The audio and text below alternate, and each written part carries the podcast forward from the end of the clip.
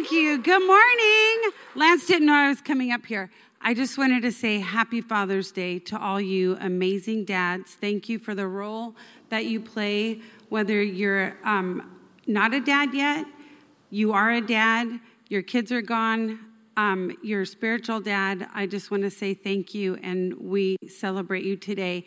And um, most of all, I want to honor you today, Lance. You guys, Lance and I had, we dated for four years. We kind of had a rocky start. We were 17 and 18. What She can you mean. expect? No, She he deserved it. No, I won't go into that because I'm honoring you. So um, that'll be for another week.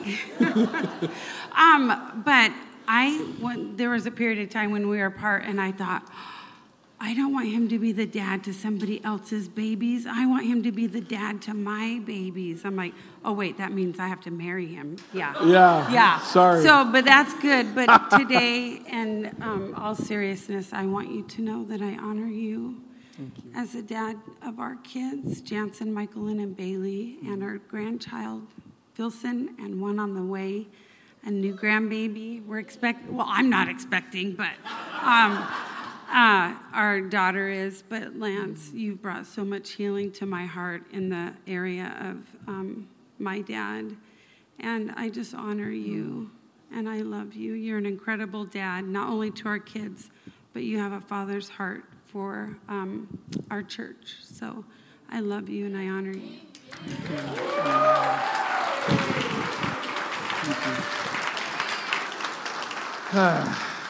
Okay. Let's go. Let's go home.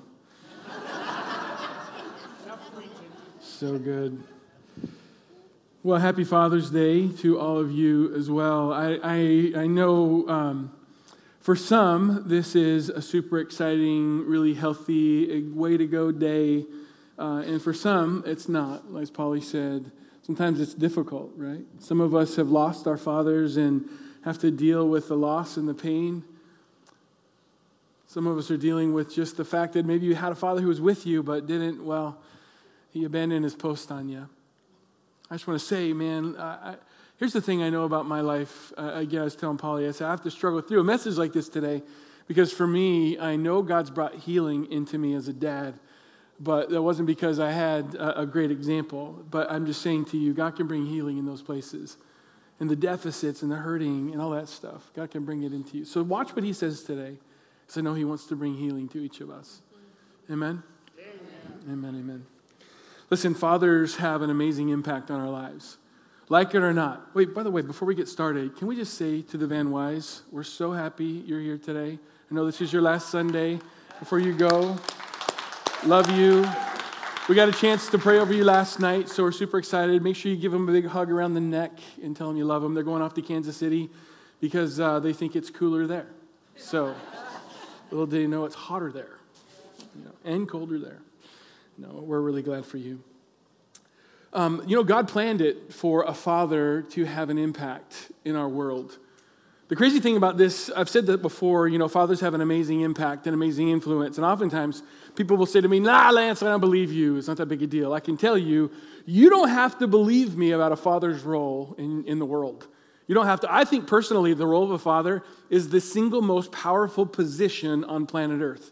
It's not a ruler, it's not a king, it's not a, a, a, warlord, it's nothing like that, not a dictator. The most powerful position on planet Earth is the role of a dad. No, no question. I think the most influential role on the planet is the role of a mom. But the most powerful, I think, is a father. By the way, you don't have to believe me, but everything in media believes me. The devil's been trying to contort and twist and distort the role of father forever. Because the role of a dad is literally a stand in figure for who God is to the world. You're just an example. Our role as a dad is just an example. We're just to have people look and go, oh, look at you. That's how God is. How you doing? How's your example going? Right? It's hard. Come on. Some of us didn't have great examples. Some of us are here today hurting. Maybe you're mourning. Maybe you're in a little bit of a loss. I'm glad you're here. I want to also talk to you this morning uh, that, about a special grace to those of you who are single parent families or foster parent families. There's a special grace for you, not an easier way, but a gracious way. There's a way God makes in the hearts of people, and I know I've had the privilege of speaking into uh, single parent homes or into foster parent homes uh, of a grace that God gives to you. And mommies, daddies, whatever it is, I'm praying that you'll give an opportunity for coaches and teachers and pastors and youth leaders to come into your kids' lives and allow them to be uh, spoken to and shown the heart of a father. Right? Come on. I know God brings that to each of us. Listen, this week I want to move on in our Shema series that we've been talking about last week. And if you didn't get a chance to hear that message, go online and watch it, and you'll hear Shema. Remember, Shema is a Hebrew word. We're going to talk about the role of a father, but I want to use it from the middle of this series, Shema. Shema is a Hebrew word that means to hear or to listen. The, the, the, Shema, if you talk to a Jewish person, they would tell you it's the single most powerful prayer that a Jewish person prays. The word Shema in Hebrew means to hear or to listen. Actually, it means to listen with an intent to understand and walk out what you're hearing. Right? So the word Shema is literally a prayer. Every, it's, it's out of Deuteronomy 6, verses 4 and 5. The Shema is literally a prayer that every Jewish person wakes up every morning and every evening for thousands of years, rolls out of bed, covers their eyes with their right hand, and says the words of Deuteronomy 6, 4, and 5. Why do they cover their eyes? Because they want to remove all the distractions possible from their world. And at night, when they lay down, they do the same thing. They cover their eyes with their right hand and literally begin to pray the Shema prayer in a way. I want to take the Shema prayer and begin to unpack a little bit more. Today, I want to spend some time. Last week, we talked about the word Shema, what it means to listen. This week, I want to move on into what I think one of the next most important words in that prayer. I want to talk with you about it today. So, God, I pray that you help us to hear what you have to say. We love you. Help us today. And by the way, God, happy Father's Day to you. Amen.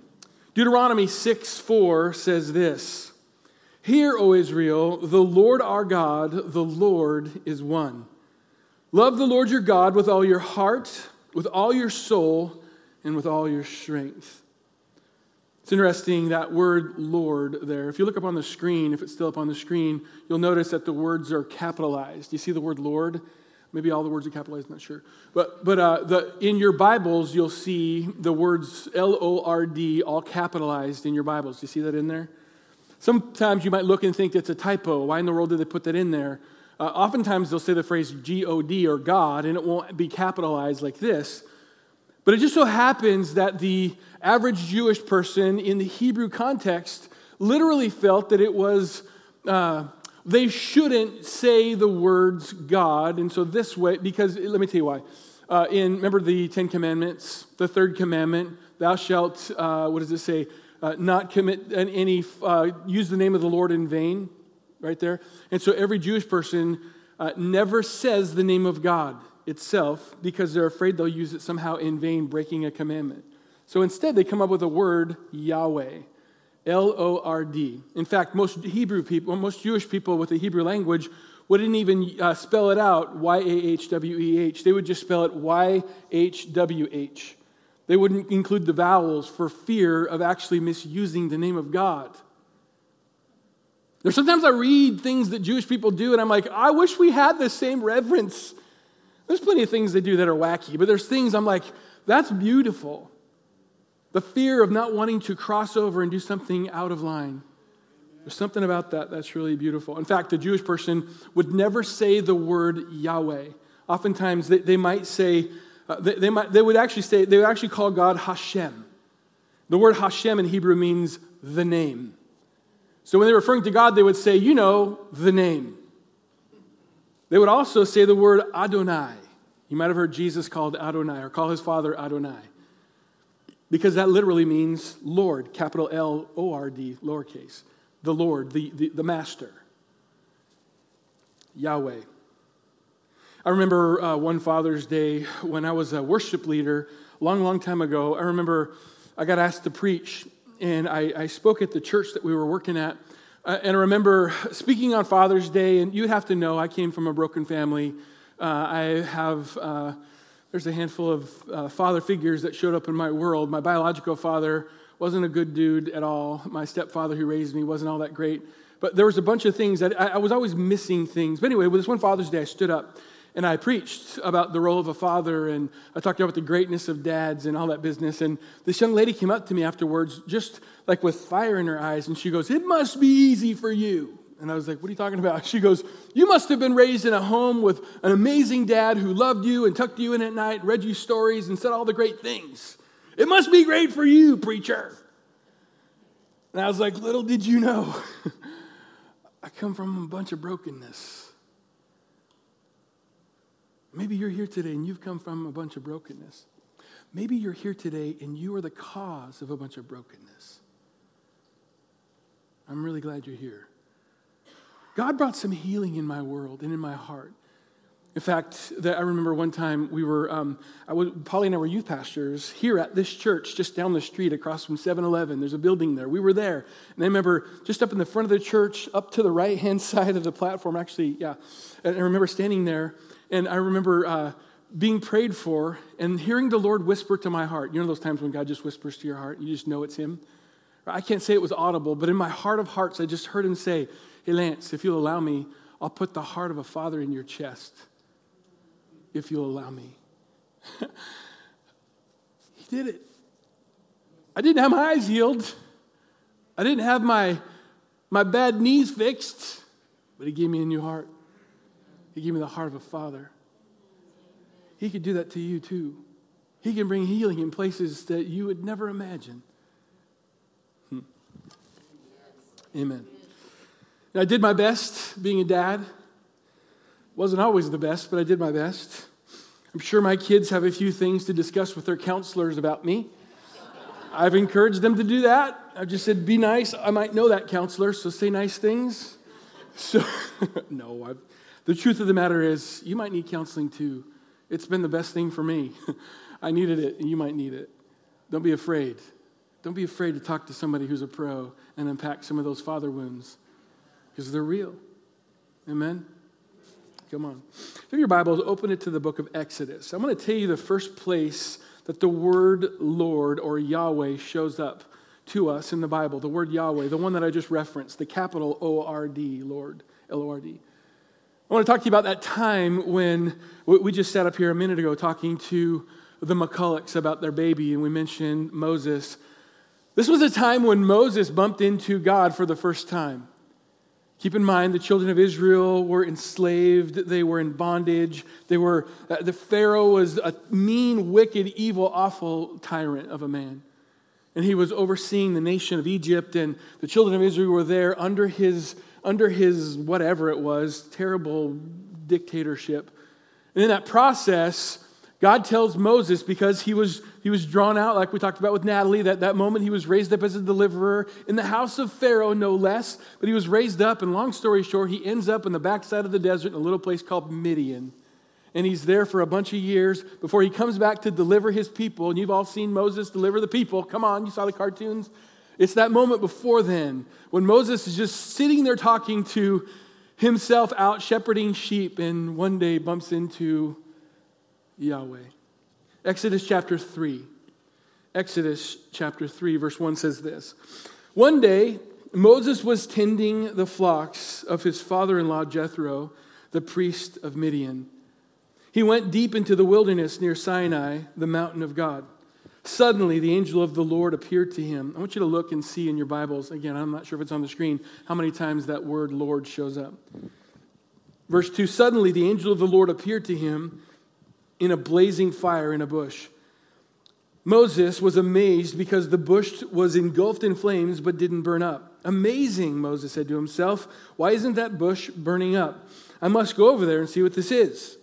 When the Lord saw that he had caught Moses' attention, he called him from the bush. He called, he called to him from the bush. Moses, Moses, here I am, Moses replied. Don't come any closer, God told him. Take off your sandals, for you're standing on holy ground. Then he said, I am the God of your ancestors, the God of Abraham, the God of Isaac, and the God of Jacob. When Moses heard this, he hid his face in his hands because he was afraid. He was afraid to look at God. Then the Lord told him, You can be sure that I have seen the misery of my people in Egypt. I have heard their cries for deliverance from their harsh slave drivers. Yes, I am aware of their suffering. I have come to rescue them from the Egyptians and to lead them out into their own good, spacious land. It is the land flowing with milk and honey, the land where the Canaanites and the Hittites and the Amorites and the Perizzites and the Hivites and the Jebusites live. The cities of the people of Israel have, uh, the cries, I'm sorry, the cries of the people of Israel have reached me, and I have seen how the Egyptians have oppressed them with heavy tasks. Now go, I am sending you to Pharaoh. You will lead my people, the Israelites, out of Egypt. But who am I to appear before Pharaoh? Moses asked God. How can you expect me to lead the Israelites from Egypt? Then God told him, I will be with you. I will serve, uh, and this will serve as proof that, that I have sent you. When you have brought the Israelites out of Egypt, you will return here to worship God at this very mountain. Moses protested. If I go to the people of Israel and tell them, the God of, of your ancestors has sent me to you, they won't believe me. They will ask, Which God are you talking about? What's his name? What should I tell them? God replied, I am the one who always is. Just tell them, I am sent me to you. God also said, Tell them, the Lord your God of your ancestors, the God of Abraham, the God of Isaac, and the God of Jacob has sent me to you. This will be my name forever. It has always been my name and it will, and it will be used throughout all generations. Amen. Can I tell you that we are a generation? The I am is still the I am. He didn't stop being the I am. He didn't stop being the God of our fathers. He didn't stop being the God of you. I want to talk to you today about God who always is and who always was. I love it. I love the fact that um, he doesn't say, by the way, he doesn't say that he was the God of Abraham, the God of Isaac, and the God of Jacob. You know what he says? It's in the present tense. He said, I am the God of Abraham, of Isaac, and of Jacob. By the way, here's what that tells us a couple of things. It tells us, first of all, that he's clearly with us. Second thing it tells us is that when you die, you do go on. Yay! Yay! The real question is, is where will you go on? Come on.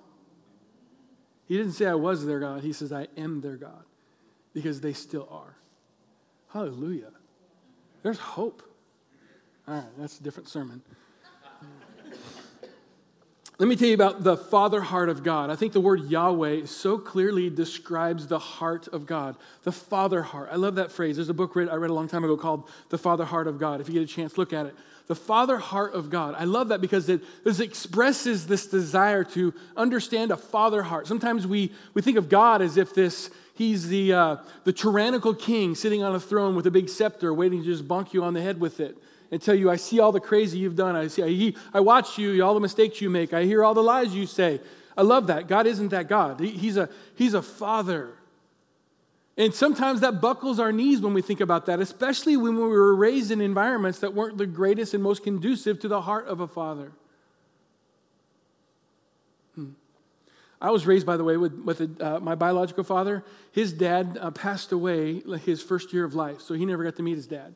My stepfather, who raised me, his dad died when he was 10 or 12, so he wasn't raised with a father. And so understanding the role of father was so confusing to me because I didn't understand what it was. I didn't know how to walk this thing out. I, I needed Jesus to show up and be father to me. And the, here's the great thing I didn't come from a single parent home. I did not. My mom was a single mommy for a while. But, but as far as being raised in a home, I, I just I came from a home with a, a father who was really kind of, a, uh, I describe him sometimes as just furniture in the house or wallpaper on the wall. He didn't really do much. He said derogatory things, perhaps, but he didn't really do much in my world. I don't remember my dad ever saying, I love you or I'm proud of you. I can't even think of that. I can't fathom the idea that he would say he's proud of me. But to understand, but, but I just close my eyes and I can think of all the men that God have brought into my life who've said things like this Lance, I'm proud of you. Lance, I love you. I just want you to know, God is like, He's so good. Like, He brings people in to do the things. If you were at a place of lack today, can I tell you, God's big enough to meet you at that place of need Come on, he still is. You might be 55, you might be 65, you might be 75, I don't know. But I'm telling you today, God will meet you where you are and be the father you need him to be. Hmm. The father heart of God, first of all, is, is present. The father heart of God is present. I love that. He says, I am the God of Abraham. I am the God of Isaac and Jacob. He's present. I love that word present because he's literally here all the time. Listen, the children of Israel were in an awful place. They were in an awful place. By the way, we got to forget this. The reason why they were enslaved, by the way, was because of their own disobedience. Uh, sometimes we forget that. We're like, what are they doing in Egypt? They got stuck in a crazy place and there was this famine and all the craziness that happened. They ended up in that place because of their disobedience. They were worshiping false gods. They were doing all the wrong things. They were literally thumbing their nose at Father God and saying, I got this. Thanks for the suggestions. And you know what happens in our world today, too, right? When you thumb your nose at God and you say, God, I got this, I'll do it my own way, you end up in bondage and enslaved to something all the time. He's still a God who's present. This is the thing I love the most is that God showed up in the middle of their crazy and said, I see you. He, he didn't say, by the way, soon as you get cleaned up, then I'll be your father. He was present. He said to Moses while they were still in bondage, Hey, go get them. Let's deliver them. I love that. By the way, I always think it's interesting when I look back at the darkest seasons of my life that God seems to show up the best. sometimes I wonder if it's at the darkest places that God's light is brightest is simply because it's a dark place and the light always seems to be brighter, or if it's because I finally realize in the darkest places I'm scared and can't solve it myself and I actually run to Him with everything I am. You might be in a really dark place today. I know our planet is in a dark place today. I know our nation is in a really dark place today. And I'm telling you, there's a point at which, my brothers and sisters, that this planet, this nation, this world is going to come to a place of saying, I can't keep doing it this way. And they're going to be looking for people who have the light of Christ inside of them to figure out how to find God. That's us. Remember when Jesus said, You are the light of the world? Actually, he said, I'm the light of the world. And he turns around and said, Nope, you're the light of the world as well. He's literally saying, You're the reflection of the light. You're like the moon to the sun. You don't have light in you, but you, the light of Christ you have in you is a reflection of Jesus. Yay. You're God's plan A. The Father heart of God is He's present. Number two, the Father heart of God, He sees where you are. I love this. He sees you. The, the Bible actually says Jehovah Roi, R O I. He sees you. It says in verse 7 the Lord, this is Yahweh, Yahweh told him, You can be sure that I have seen the misery of my people. You know, I think that I think if there's one thing we might all just wholeheartedly agree with is that God sees us. The problem is, is most of us think that God sees us because of our mistakes. God, of course, He sees me. He sees all the dumb things I do, all the crazy things I say, all the little white lies I make, all that stuff. God sees, of course, He sees all that. Nah, that's not why God sees you. I love, go, go down the, the, the end of verse 7. I love this. This is an amazing word. In the end of verse 7, it says, I have seen, up in the top part, And the bottom part of verse 7 says this I have heard the cries for deliverance from their harsh slave drivers. Listen to this. Yes, I am aware. Everyone say aware aware. That's this Hebrew word yada, Y A D A. I love that word, yada. You know what it means? It means to know, K N O W. It means to intimately understand. It means to fully be cognizant of all of the things. It means to be not just informed, it means to be emotionally involved. I love here it says the Lord, L O R D, capitals, says, Yahweh, I am aware. I am Yada. I love that because there's such a beautiful picture of God saying, I'm so Yada in your marriage. I'm so Yada, as, as was spoken with Pastor Steve today, I'm so Yada in your finances. I'm so Yada in your children. I know where they're at. I know. I think, I think sometimes we, we feel like God just sees with this, this long ways away. That's not how God sees. God see, He understands. He's yada, He's aware. Can, can you just take just a minute and say, God, thank you that you know and that you, yada, you know. more than just informed. He's more than just informed. I love that. He's acquainted, to feel deeply. Remember the woman caught in the act of adultery, that whole thing? Remember that story? Jesus was kneeled down, and the, Jesus didn't even talk to her. She shows up because the people, the, the leading priests, bring him, her to him. And remember, he looks at them and he says, Okay, which one of you is going to cast the first stone? And has a little bit of an engagement with them. He doesn't say anything to her. He kneels down and he writes in the sand. We, nobody knows what he says, and there's all kinds of speculation what he wrote in the sand. I don't really, doesn't think it even matters. The bigger issue is the first time he finally addresses her was when all of her accusers left. I love that. He knew her heart. He knew her. I love the fact that he said, I don't, I don't condemn you either.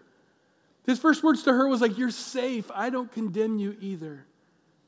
I just love the fact that he got to the very heart of the issue because she was feeling so ju- she was feeling so judged and condemned and pointed out and exposed, as if he just said, "I know you, and you're safe." God knows you. He yada you. He knows you. He knows your trip ups, your failures. He knows your successes and your joys. And he still says, Yada, I know you. I know your misery. I know your pain. Hmm. The Father heart of God sees. Jehovah Rohi, he sees. Number three, the Father heart of God hears. He hears your cry for help. It. The word here, it says, I have seen in verse 7 as well. It says, I have heard their cries for deliverance. The word here, you know what that is? It's the same word Shema that we're talking about, the prayer, the Shema prayer. The, the word Shema, we told you what the word Shema means. It means to listen with an intent to understand and do something about it. It's not just, I, I hear their cries and oh, they're just going to keep on crying a little louder. He says, I get it. I understand. Yada. And I Shema. I'm taking it in. Don't tell me that God is unaware of what's going on in your world. He is. He yada, he gets it, and he shama, he understands with an intent to do something about it. The question I have for you is will you allow him? You got to allow him? Well, yeah, sure you got to allow him. Why? Because he's a good God. He's not going to force his love on you. He's not going to force his way into your world. The Bible says, I stand at the door and knock. If you'll open it, I'll come in. The devil doesn't do that. The devil just says, I stand at the door and I'm going to kick it in. He's a good God. The question is, is you don't have to receive the love of God. You don't have to receive the healing love of a father. You don't have to exper- experience the yada or the shama of God if you don't want to. But you can if you'll allow Him. He hears. He hears. You know, sometimes I think when I figure that God hears me, if there's one thing about God that we can universally agree with, is that God is definitely slow. Look at me. You ever feel like that God is just super slow? You're like, seriously, Jesus, what's taken? Come on. You ever, if you've not thought that, then you're crazy. I'm telling you, you just come on at some point. It's like, got to be great if you can solve that now. Right?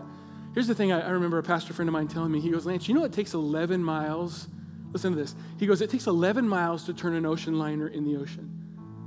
If an ocean liner is going to turn all the way around, it takes 11 miles for that bugger to turn all the way around. I'm like, so what are you telling me that for? He goes, because God is not in a hurry. Well, if you took that boat and you flipped it really hard, you know what happened? You'd launch all the deck chairs off the top. You see, God in his 11 mile journey to turn that thing around, you know what he's doing? He, he's long suffering, he's not unaware. He's faithfully careful, he's not heartless. His desire to turn the boat really long and slow is to thoroughly heal you, to bring peace to not only you, but to generation and generation through you. Reason why God just doesn't say, okay, snap, snap, snappy. Sometimes he'll do that. Most of the time he won't because he wants to heal you and those around you. And he wants to make it for good and get to the root of the issue. Sometimes we're like, oh, if you'll just fix this now, but my heart is really terrible. You're like, no, let's fix that heart first so it sticks. Come on. Number four, I'll be done. The Father heart of God is holy. The Father heart of God is holy. Everyone say holy. The word holy in Hebrew means set apart. I think it's amazing to me how Moses had been to that place a bunch of times with those sheep. He sees a bush on fire. God tells him to take off his shoes. He'd been there before. He'd had his shoes on. It's hot sand. It's not like he was sitting around walking on marble floors. He was walking on sand. Because wherever God is, is holy. Doesn't matter if it's dirty. Doesn't matter if there's a burning bush. Doesn't matter if there's just a wet cactus. It doesn't matter. Where God is, is holy. The word set apart simply means set apart from the crazy and set apart for holy.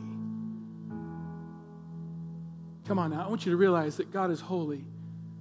God loves you. He is holy. In other words, He's not caught up in the sin that we're caught up with. We can come to Him because He's righteous.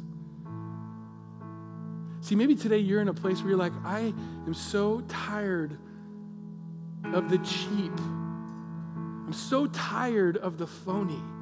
I'm so tired of the veneer. I want the real Jesus. I want the one who's going to get down deep in my heart. I want the one who's holy and set apart from this world. That I can run to him who's pure and forgiving and restorative. That's the Father heart of God. He's not saying run from me, he's saying run to me. I love the fact that Moses was surprised at the burning bush. I'm like, he didn't say anything about the fact that he was surprised that the bush was actually talking. That would have thrown me off a skosh. Bush burning, perhaps. Bush talking, that's burning, more so. Listen, God will show up in your world any way He wants to. There's been times, there's been times when I've been so mad at a leader in my world, in my world, somebody over me. I've been so furious with them. I remember a time I was so backwards and upside down with uh, when the church that we were planting, we were we were at a place financially. We were so. I remember feeling like we were so tight financially, and I, I called my pastor up and I was like, "Hey, pastor, I don't know what to do. Like, do you, do you, He goes, "How much money you got in the bank?" And I think I've told you this before. I said, "We have about one month worth of money." And he goes, "What are you doing to make it not that way?" and I'm like, "I'm doing everything I know how." And at that time, I was working for Costco. I was trying to pastor a church. I was trying to be a daddy. I was trying to do everything. And he goes, Well, why don't you quit your Costco job and be full time as a pastor? I was like, I can't afford it. He says to me this Where's your faith, Pastor?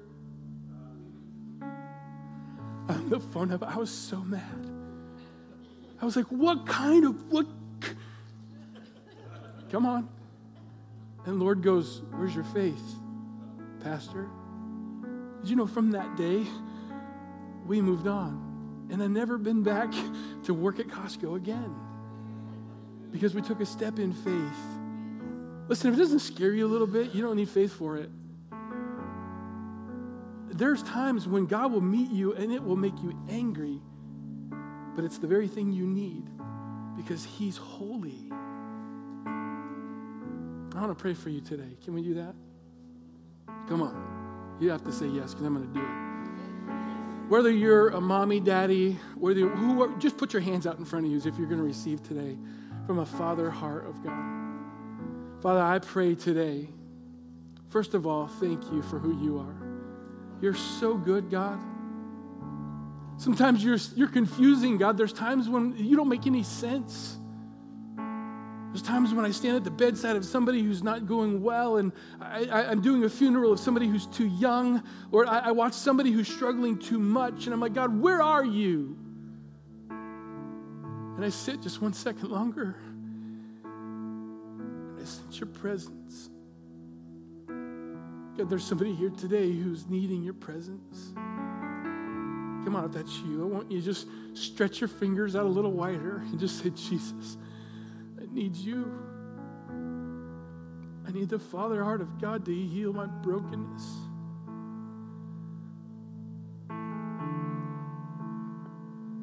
I need the Father heart of God to meet me where I've been missing it.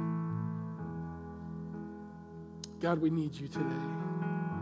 If you're here today and you've never surrendered your life to God, today is a good day to do that. You have your hand stretched out. Just say it Jesus, I give you all of me. I'm not holding back now. I need to give you all of me. I just give you me. I give you my sin. I give you my pain. I give you my hurt. I give you all my shame. I just give it to you. I don't need it anymore. I need you. Come on now, just say that to him today. Maybe it's been a long time and you did that a long time ago, but it's been a while and you, you need to give your life back to God. You don't need to get resaved. You just need to get realigned.